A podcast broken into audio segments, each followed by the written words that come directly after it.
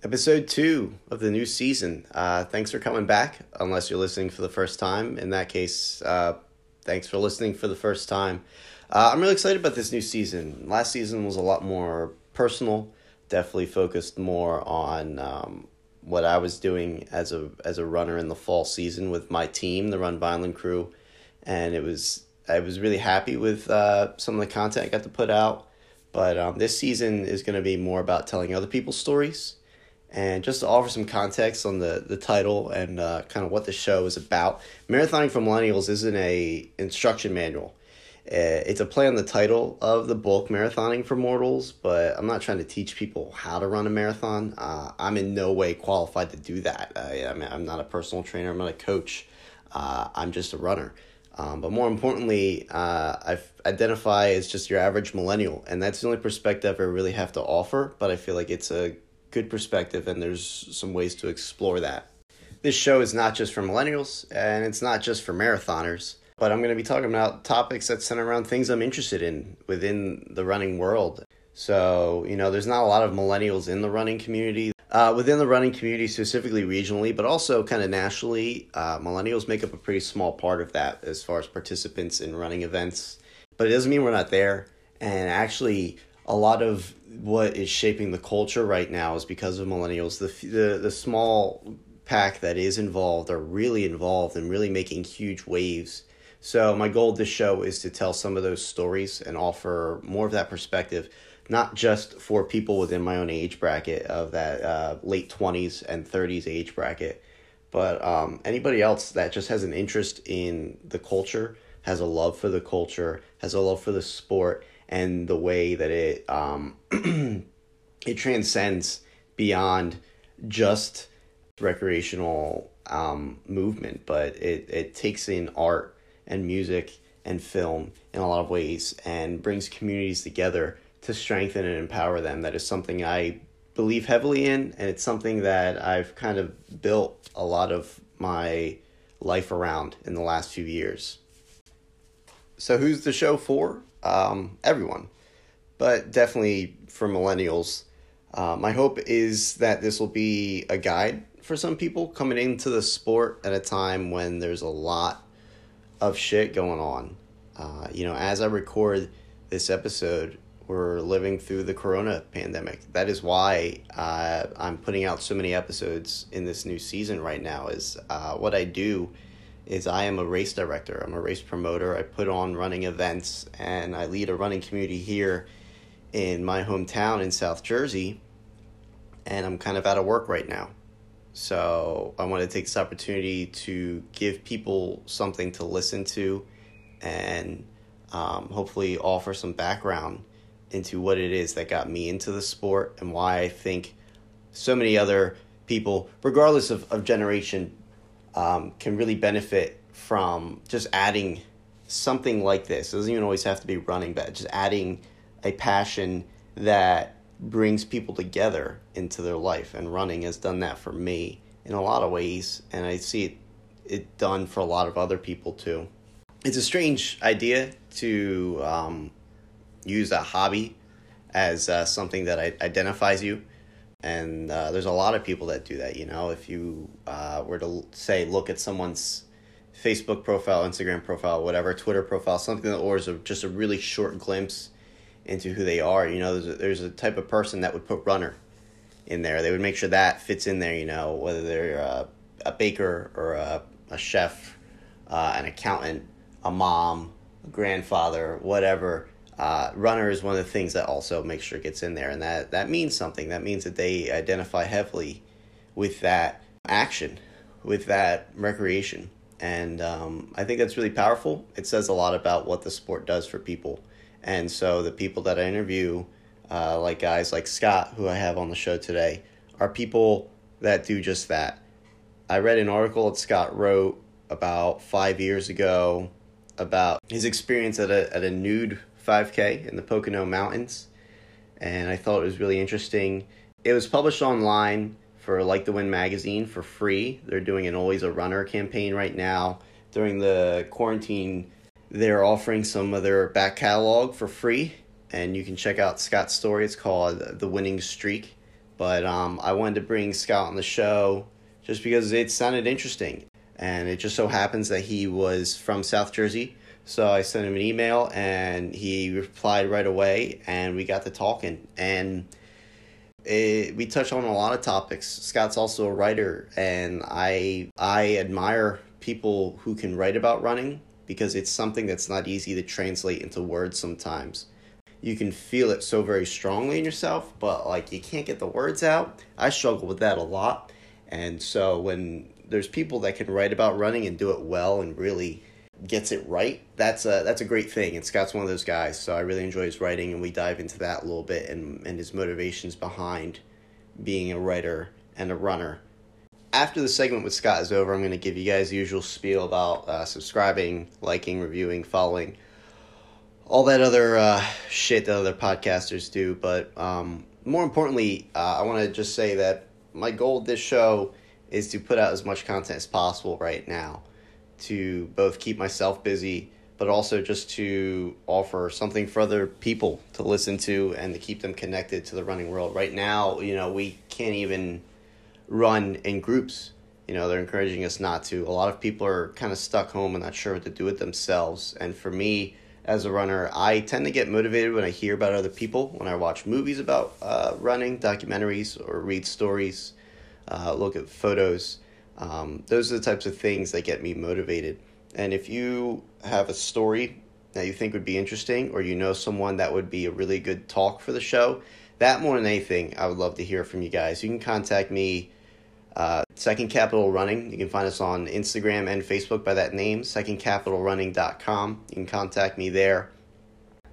Um, but yeah, I want to make sure I'm not just some jackass with a uh, microphone talking about whatever I feel like talking about. I need to know that this makes sense for other people for this to be successful, right?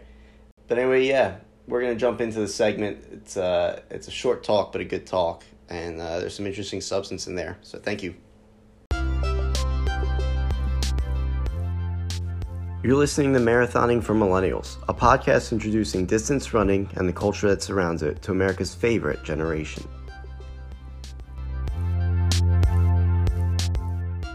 Okay, and I'm recording. So Scott, thanks for uh, joining me. Um, you so you were a few of the kind of cold calls I made. Like I've, I've been reaching out to people I know or like within a network. You were one of the few people um, that I just didn't know, but I found your story really interesting. So I reached out and you were the only one to respond. So thank you for that. Uh, yeah, no worries. I appreciate it. But I, am glad because uh, the more, the more I looked, it really just started. I read your story and like I immediately sent you the email because I was just like, I, this seems like a great thing to, to tell.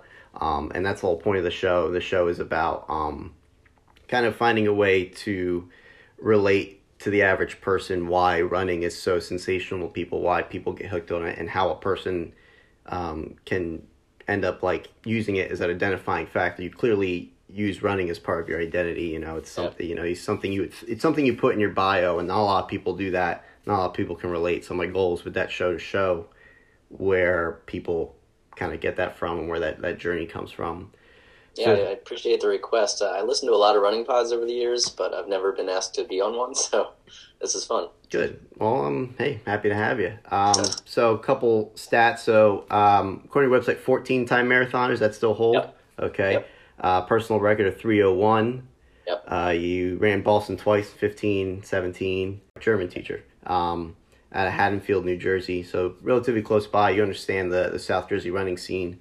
Uh, but you're you're lucky where you get to be kind of in the heart of, of the South Jersey scene. Haddonfield is, is where it all is, man. That's yeah, awesome. I mean that's the Haddonfield Running Company with Dave Welsh, and uh, it's kind of the epicenter of, of everything. So the Haddonfield Adrenaline 5K, which unfortunately was postponed with everything else, um, it's one of the best 5Ks in South Jersey.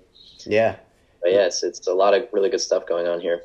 Yeah, yeah, I've always been real jealous of uh, of that. We don't really have. Um, I, I find that like most running communities center around usually a running store. That's like the big thing that, that feeds it, and we, we're not lucky enough to have that down here. So I get to travel a lot to Haddonfield. I don't I don't ever buy shoes online or anything, so I get to go up there a lot, and uh, it's just awesome. It's like there's just that feeling whenever you go somewhere and you see people running around. You just there's that you yeah. know there's that connection. So yeah. that's, that's got to be cool to kind of be immersed in that all the time. And I, I, definitely love, um, and I have nothing of my own to plug, but I will definitely plug uh, the Haddonfield Running Company and Dave Welsh. Uh, he's an incredible guy. He, he does so much for South Jersey running, um, and it's they're they're closed now, and it's, it's heartbreaking um, what what that's going to do for them. So, it, anything anyone can do to support them, that would be awesome. Absolutely, yeah. The small businesses are taking this real hard. You know, you look at places like Walmart and Target, and they're doing great because they yeah. can afford to stay open through all this. Yeah. But if if they weren't around, the small businesses would have no choice but to stay open. It's yeah. it's that frustrating uh, double edged sword there. Um, well, the title of the article is "Winning Streak," and it's your story of um, of running a, a nude race. And was this this was 2015? You did this? Yeah, yeah. In Pennsylvania, Do you know if that race is still happening? It's a good question. Uh, I never actually went back to defend my title. Uh, I would, um, and it's like an hour and a half drive, so it's it's really just trying to check something off my bucket list. Um, but yeah, I, I, don't know. Could still be going if it was. Maybe I'll check it out again someday. Right.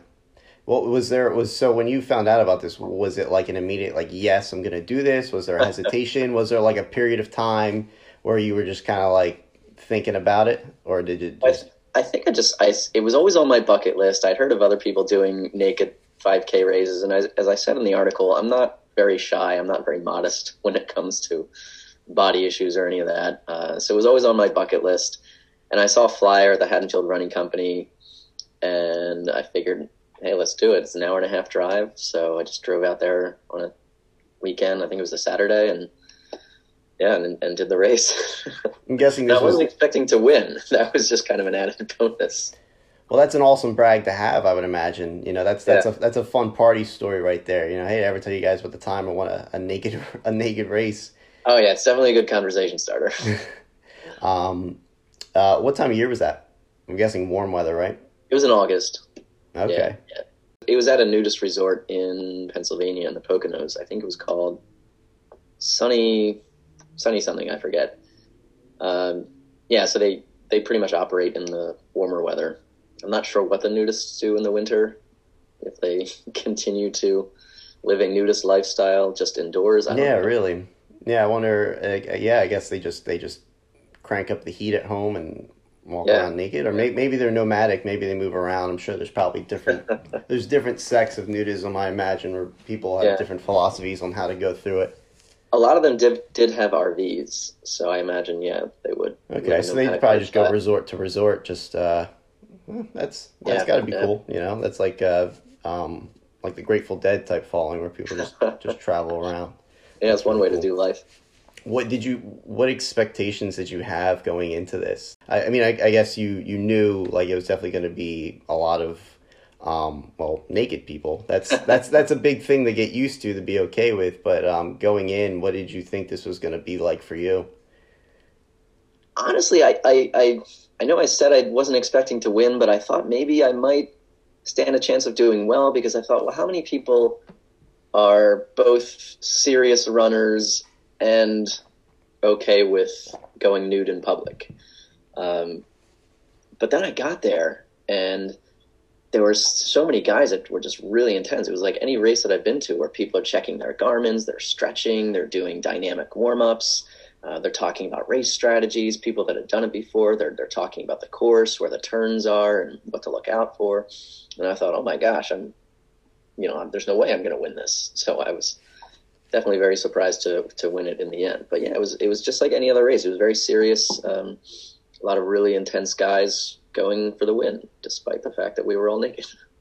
Right. That I wouldn't expect that either. Like you said, you know, most there's that's a very niche group of people that are one decent runners and two decent runners that are okay with running naked and being around yeah. people. Yeah. Um, was there any like um aspect of or challenge of like running naked that you didn't think about but it occurred to you like as it was happening? Everybody asked if it hurt and i said um, more than a 5k probably yeah probably would have hurt. Um, but a 5k it was doable. But um, so there are a lot of women in the race as well and uh, you know, depending on their size uh, some of them were wearing sports bras up top but nothing on the bottom so yeah, I mean, varying states of undress. Uh, some people were wearing underwear. Some people were fully nude. It just depends on people's comfort level and uh, what types of bodies they had. So, I mean, about how many people were running this race? I think there were 100 and maybe 150 people did it. That's a surprising number for a nude race, Good- I would say. chunk of people. So in the start corral, I mean, typically in a, a race of that size, there is a little bit of um, crowding, a little bit of packing in. Yeah, That- yeah. Is that was that still par for the course of that race? Oh yeah, yeah. We, we were all packed in there. Uh, Uh, I I a don't little think. awkward, but uh, Yeah. as soon as the as soon as the gun went off, it was just I just kind of fell into my uh, you know my muscle memory of just race mode and and just charging out of the gate. Right. Yeah. I. I mean, I'm a relatively. I would say I'm pretty comfortable uh, with my body, and like you know that kind of stuff doesn't bother me. But I think even I um, would be a little uh, anxious about that being in the in the crowd. And uh, you know, is there any ner- I mean, from the perspective of a male, nervousness about your your eyes. You know, where they were. Where did you Where did you know where to put your eyes? Because there wasn't probably many comfortable options.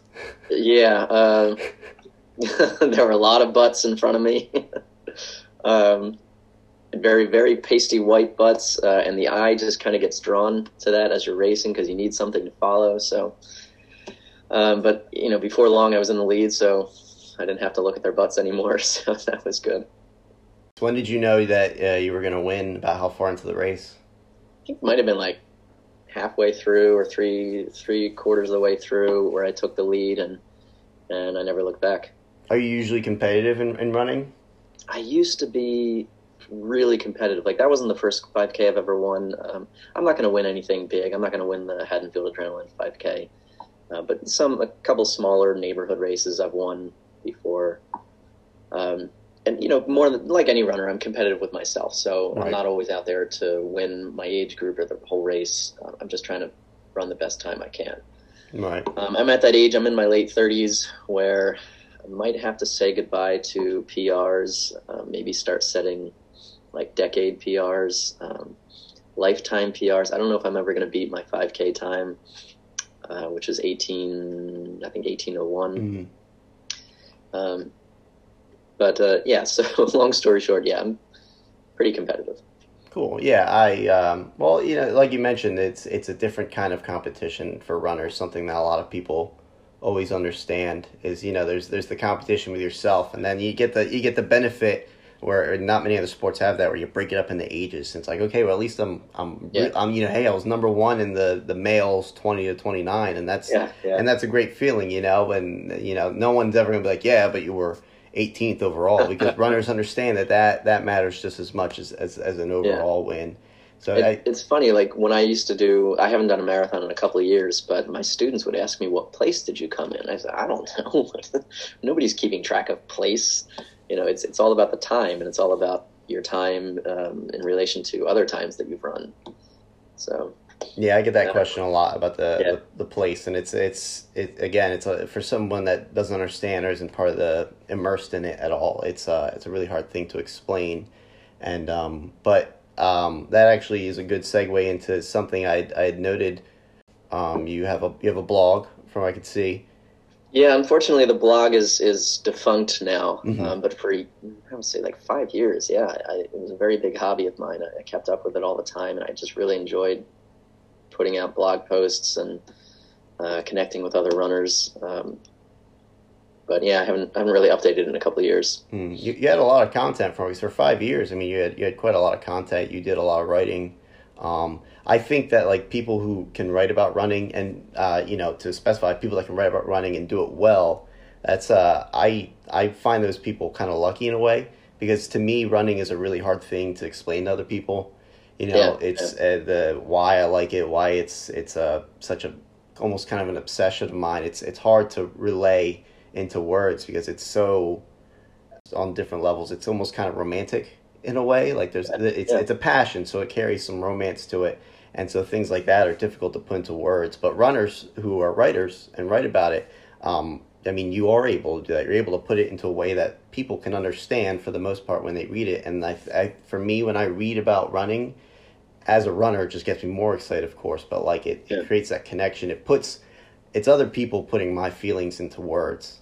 That's that's really interesting. So um, I'm I'm assuming the writing probably came before the running. Like you were already kind of a writer in in some level. Oh, yeah. Yeah. Oh yeah, yeah. I've, loved writing my whole life, and honestly, that's why I liked doing the running blog because yeah, you're right. It is it is a challenge writing about running. Like it's a very simple sport. Um, so to be a writer and to, to to try to portray this sport in an interesting and fresh way, um, I found it really challenging, and I loved that challenge. Um, I miss it. I miss the blog. Um, maybe someday I'll, I'll dust it off and, and start posting again, but it just kind of fell by the wayside. And I haven't really raced. I'm still running every day, but I haven't really raced in a while. Um, so the you know, two things that I'm looking to get back more into the racing and the writing.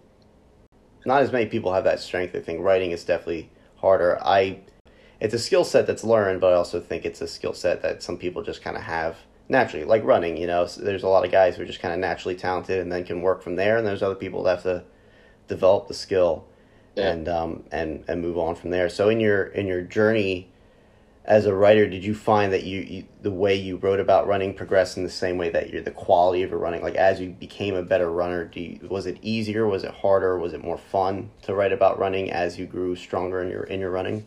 It's a it's a good question. Um, I think it got harder only because at the beginning everything was so new. I'd never um, never written about running before, and I feel like there were so many topics to cover.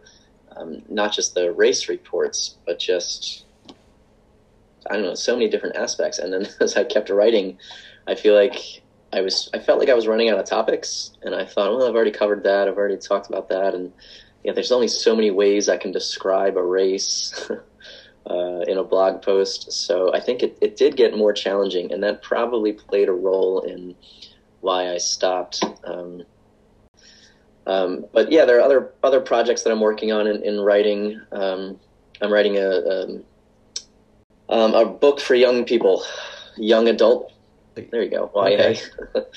um, so aimed at like middle school level, uh, and that's something I've been working on for years. It's going very slowly, but uh, my dream is to have that book published in the next couple of years. That's awesome. That's great. Well, I'll definitely keep an eye out for that. Um, that's a. Would it be um, fiction or? Oh, yeah, yeah, yeah. It would be fiction. Okay. That's I mean, I feel like just from doing the blog posts and doing the the article, um, I've only so the the like the wind article is only the second thing I've ever had published. Uh, another one was a personal narrative in the Philadelphia Inquirer. So I feel like I have my one of my strengths is personal narratives, just writing creatively about my own life. Um, but yeah, I would like to uh, try other genres. So that's what this book is about, just trying to flex my um, fiction muscles, you could say. Awesome that's really cool. Um, I, I feel like I noticed in your writing um, there was definitely, and I think this is a natural thing for a lot of runners. You're just able to put it into words and write about it. Is there's a there seemed to get a little bit of philosophical air yes. to it. You know, yes. as, as, you write, you know, uh, you do have a lot of race reports, and then uh, some of your breakdowns. A lot of your writing about Boston definitely seemed like there was, uh, you know, you definitely feel strongly about that, as a lot of people should. And it seemed like in there was some of your strongest writing. Uh, there was one quote I pulled out, um, and I'm just going to paraphrase it a little bit, but it, it, it kind of, something about that clicked with me. It says, uh, I used to not understand the kind of person who returns year after year to Disney World, but I get it now. Boston is a magical thing to runners in the same way that Disney is to others.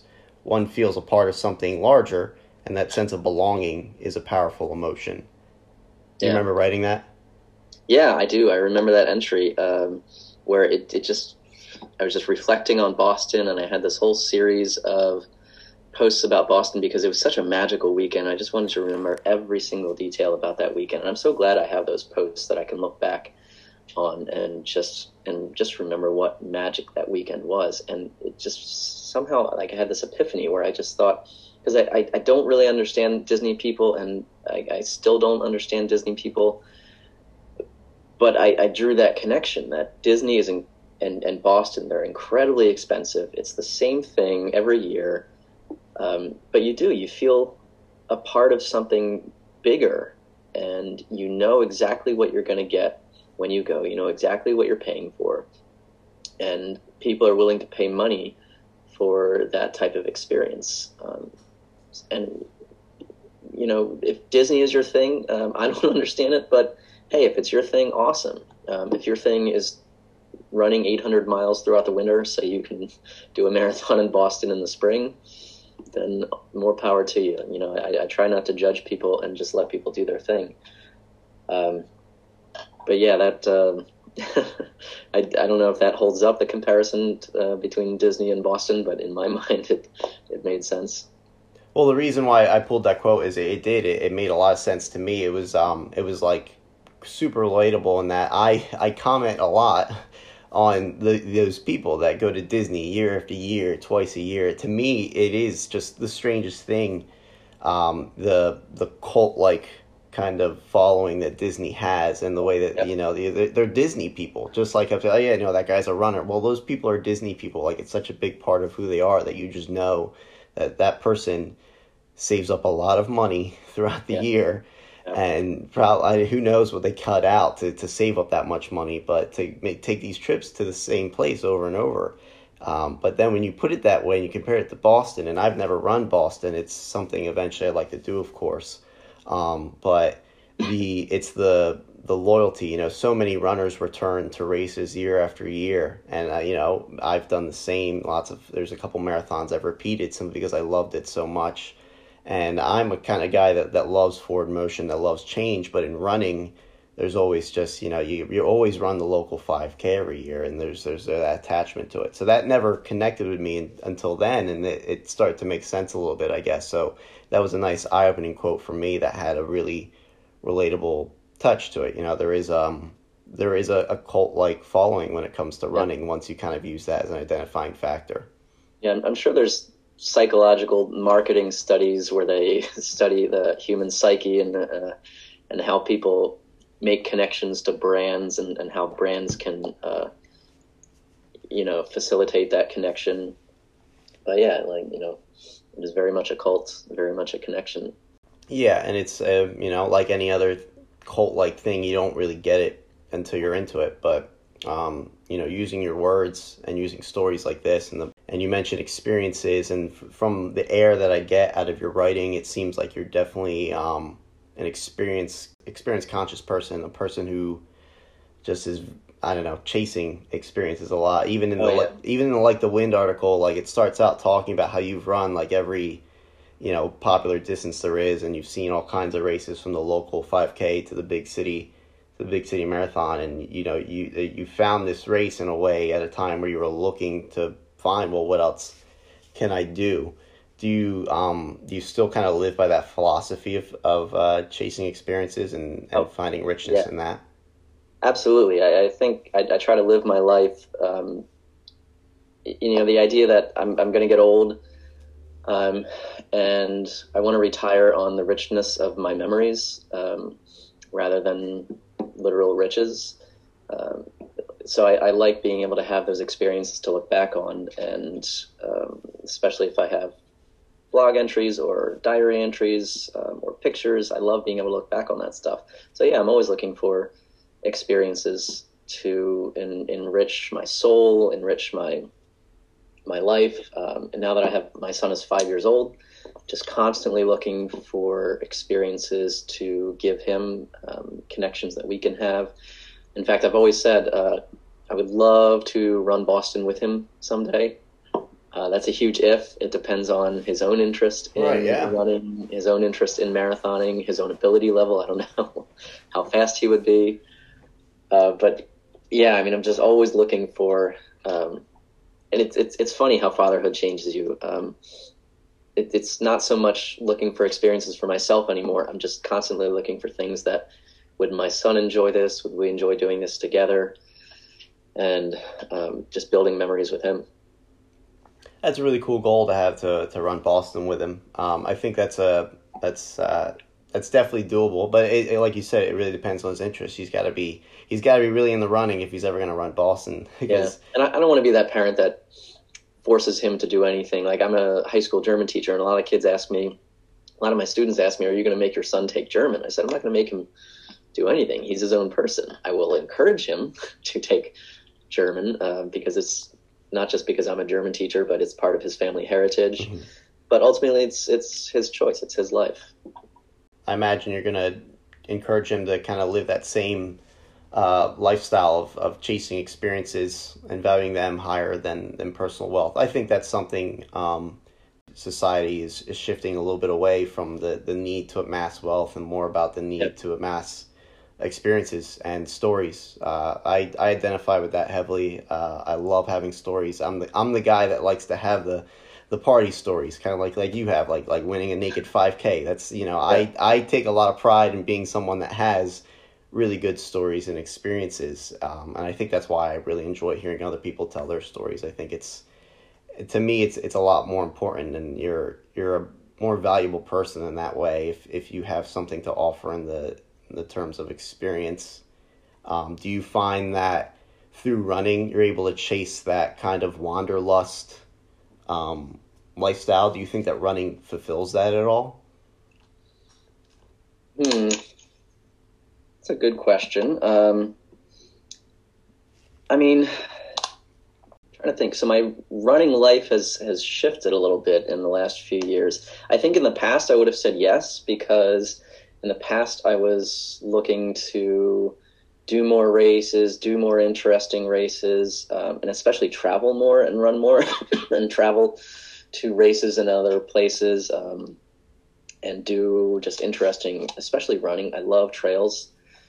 So traveling to national parks uh, or just anywhere where there's woods or nature and, and doing popular runs there. Um, but now running running now is more about um, still about enjoying nature, getting out, and just, uh, but just almost like daily meditation, just uh, being able to be lost inside my head, um, especially as a teacher and a father. My time is, is so limited. Um, sure, yeah. And, and, and especially in, in, in daily life with just social media and constantly being on Twitter and, and, and Facebook and all of that. It's just I'm I never run with my phone, so I don't have music or podcasts or anything. So it's just me in my head, and and that's a nice feeling to get out there and ignore everything for a half hour or an hour or whatever.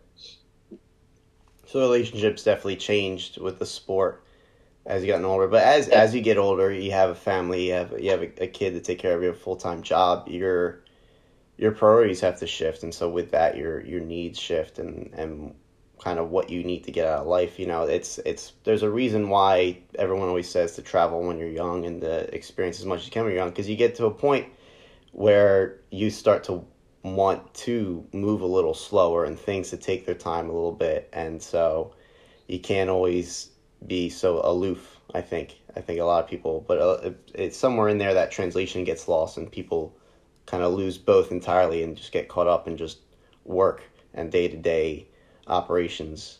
And um, the uh, the need for experiences I think is is so crucial to as you get older finding that that satisfaction with where you are with your life. The fact that yeah. you did a, you know you spent more time trying to get stories and and uh, experience different things in the world the reason why I asked if you felt that that um, running fulfilled that wanderlust is I kind of get that feeling sometimes definitely from the traveling um, you so obviously you've run Boston. Uh, what other what other like uh, marathons have you traveled for?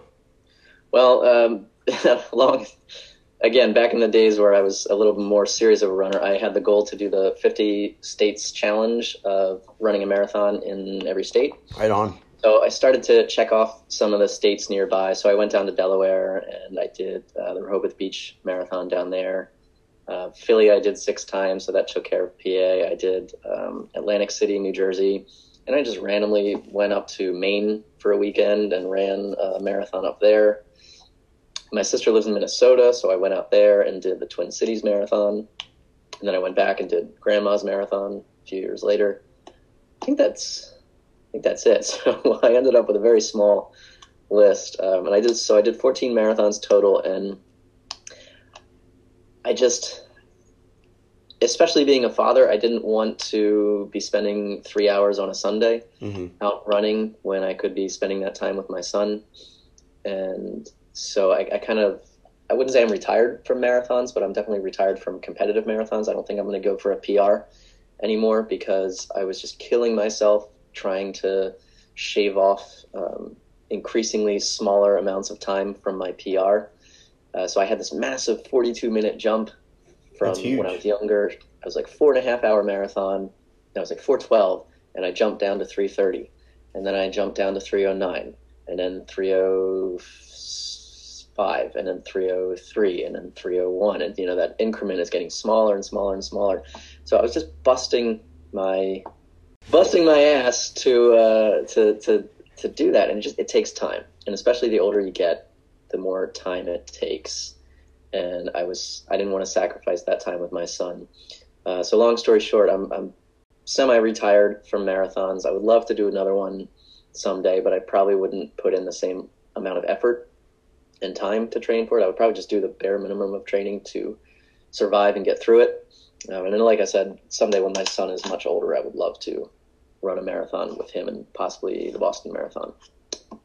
Um, yeah. So, so long story short, I stopped running uh, marathons so much, so I, I kind of stopped traveling for those races. Uh, yeah, like I'm happy to to travel still, uh, but not running related travel. And I still run when I travel. Um, so, for example, last summer, my son and I flew to Minnesota, where my sister lives. She has four kids, and we all rented a gigantic SUV and we drove out to Montana together. And we spent a week at a camp in the remote wilderness of western Montana. So I went running every day while I was out there, except I had to run with bear spray uh, because there were tons of bears in the mountains. Uh, so that was a first for me. I never saw a bear, but uh, a lot of people in the camp with us, they there were a lot of bear sightings. Hmm but I never saw one. But I definitely had that bear mace with me on every run. Um, so yeah, so not so much traveling to run, but I, I run when I travel, and that's one of my favorite things about traveling. Is number one is sampling the local beer. Uh, number two is getting to run and see where I am on foot, and especially nature. If I'm out at a national park, um, exploring that national park on foot, or if I'm in a city where I've never been before, just getting the lay of the land and exploring the neighborhood on foot um, is the best way to learn a new place really quickly. Hell yeah, I uh, I, I love that too. Actually, um, before I I did this, um, right after high school, I, I was I played music. I was a musician, so I did a, a little bit of touring. You know, mostly regional, East Coast. Um, I also started running um, during that time period, so I was on the road a lot. Um, and you know, when we would go to another town, one of the first things I would do was run. I would get out because it was just a great way to tour. You know, I would scope out where there was to eat, what there was to do, and um, and I really enjoyed that because you got to experience a city uh, in a totally different way. And um, and it was that was that was probably my favorite. You know, that was something I kind of made it a goal after a while. I was like, every every new town I get to, I'm just gonna do some running and get out there. And it was just it was that was my way of of traveling of getting around. So it um that's my favorite thing too about traveling i think actually. I still kind of have that instinct even even though most of the time when i travel now and go to other states or other towns it's usually running related right now. I'm still just racing that much. But um i don't know. I guess whenever the last time was i took a non-running related vacation i definitely like remember thinking like oh man okay i'm gonna run over the, that to the east today, and then tomorrow I'll run to the west and I'll check out downtown, whatever. It's yeah. um it's a really good way to been, get around. That must have been tough balancing a musician's lifestyle and a running lifestyle. Yeah, no, I mean it was um I was the only one because it was just yeah, it didn't make it didn't make any sense at all. But it was it was it, running's actually a good way to, to kill a hangover for a lot of people, and I uh, and I definitely um I put that to the test, and it works. It is a good good way to kill yeah. a hangover you know, I, I, I, again, tying back to the slowing down part, you know, without putting a negative connotation on that, slowing down isn't a bad thing when you get to a certain point in your life where you want to slow down. And so, you know, it, the idea of bringing your family along for a, to, to, to travel for a race, you know, that's, it's nice. But then you gotta, you know, as a father, guy with a, with a young kid, you know, you gotta think, oh man, you know, if I run this marathon and it rains, like I'm still going, I'm still going out there, and you know, they it's hard to explain to the kid. Yeah, but you know, I still want you out there cheering for me on your vacation, early in the morning on a Sunday, and it's raining or it's cold. You know, that's that's not nearly as fun for everybody if everyone can't enjoy the experience in the yeah. same kind of splendor. So wanting yeah. to, sh- I can understand wanting to shift away and and you know put more into the family. You know, you you you got what you wanted out of it. Yeah, I mean that, that's kind of where I, I, I reached the point where I was satisfied with my PRs. It was kind of it was bittersweet. Um, the 301 marathon, man, I was I was going for that sub 3 mm-hmm. and I just I trained so hard. Uh, it was still a PR, the 301, but man, I just missed that sub 3. So that was a that was a that was a tough day. Like a lot of emotions that day. Like, hey, I ran a PR. It's the fastest marathon I've ever done, but it didn't quite hit that sub 3. Um, but I, I still I, I I hit a place where I was satisfied. I was I was okay to let my PRs lie, and yeah, like you said, and move on and, and just concentrate on other things. And and right now, that's that's teaching. That's uh, my son, um, definitely. And then, uh, like I said, some of the, the writing projects that I'm working on, the book that I'm working on, that hopefully someday will become an actual book. Um, and yeah, like maybe I'll, like I said, I'll, I'll dust off the blog and, and get back into that and kind of tying back into the whole experiences versus material possessions. I've always been very anti-materialism, and maybe that's one reason I didn't make it as a blogger. Um, I, I, I, remember getting very frustrated with the whole blogging world and the social media world of uh, running influencers because so much of it was dependent on dependent on shilling the the latest gadgets for running and I wasn't really into that um, because I am very frugal. I'm very anti-materialism, and and for me, running is so simple. You just need a decent pair of shoes and just get out there and run.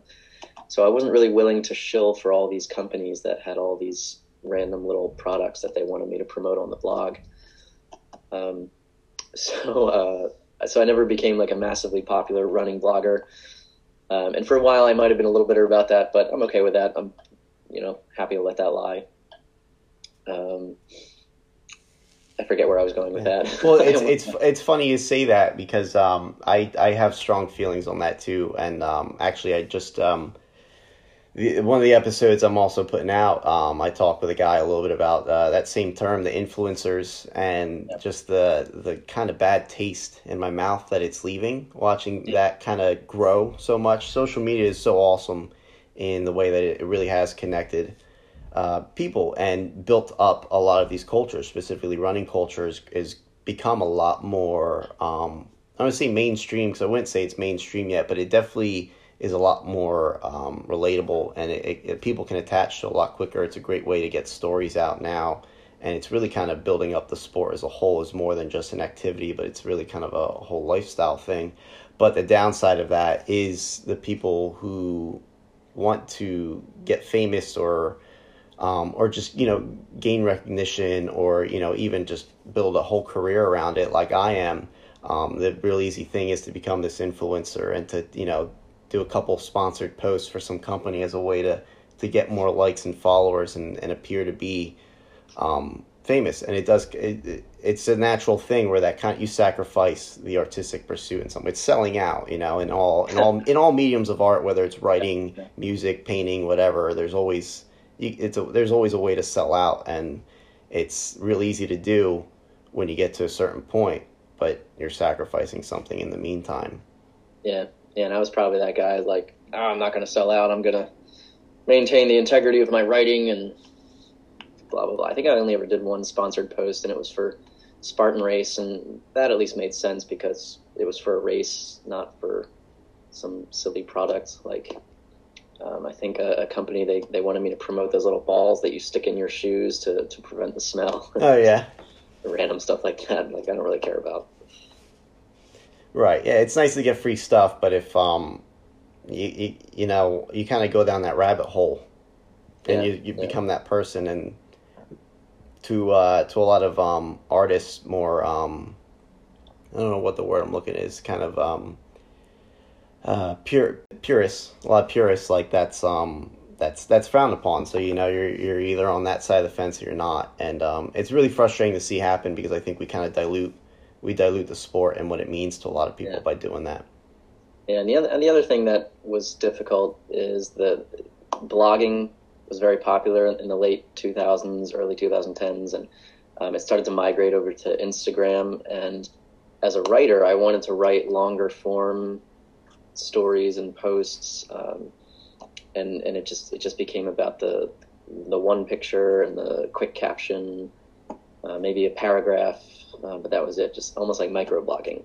um, and I was more interested in, in the longer form, writing as an art, writing as a skill, and uh, I, I, feel like when it got away from blogging and more into the Instagram and the, and the shorter posts, it, it kind of got away from that. Sure. Do you um, do you follow any um, runners that are writers or any anybody in that in that world?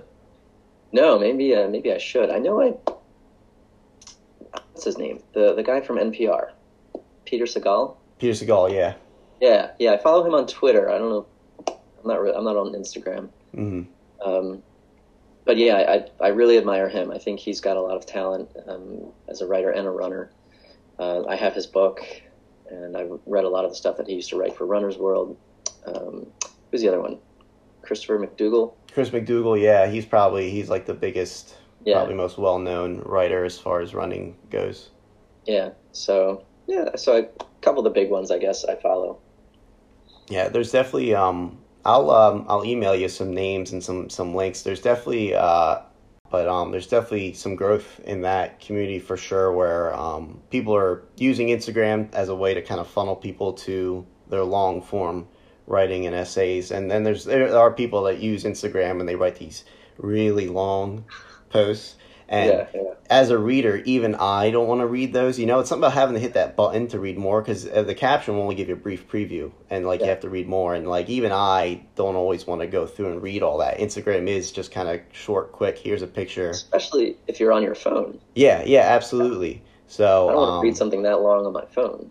Yeah, exactly. So there are there are a few people out there that have really kind of um, gained some traction with that. It's it's really interesting to watch happen. I really enjoy that that form.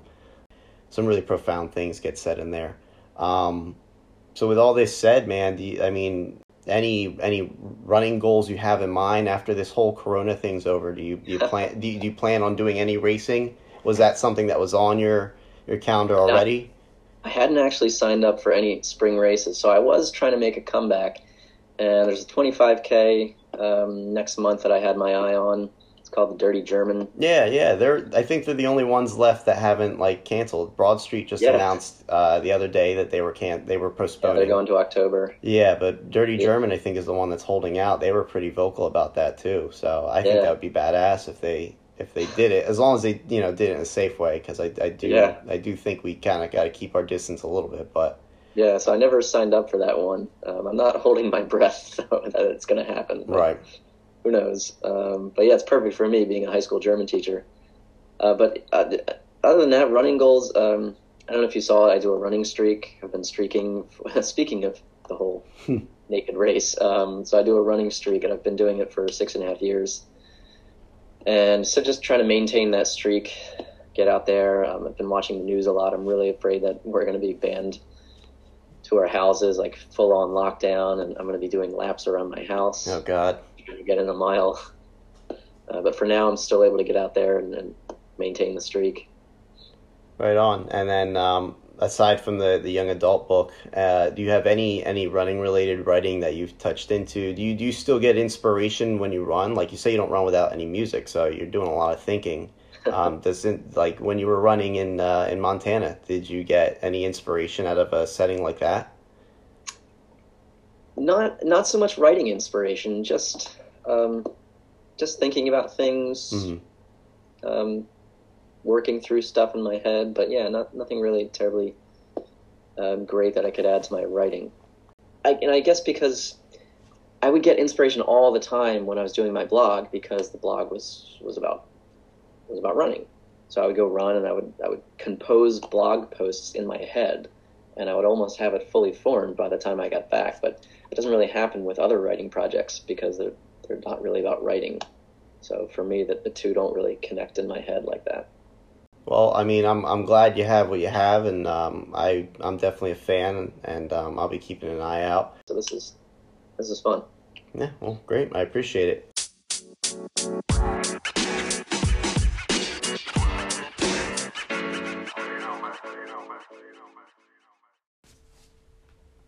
You know, anyone that knows me very well knows I'm someone that's very comfortable in my own skin uh, my favorite thing about running in the warm weather is definitely the fact that I can run with as little clothes on as possible.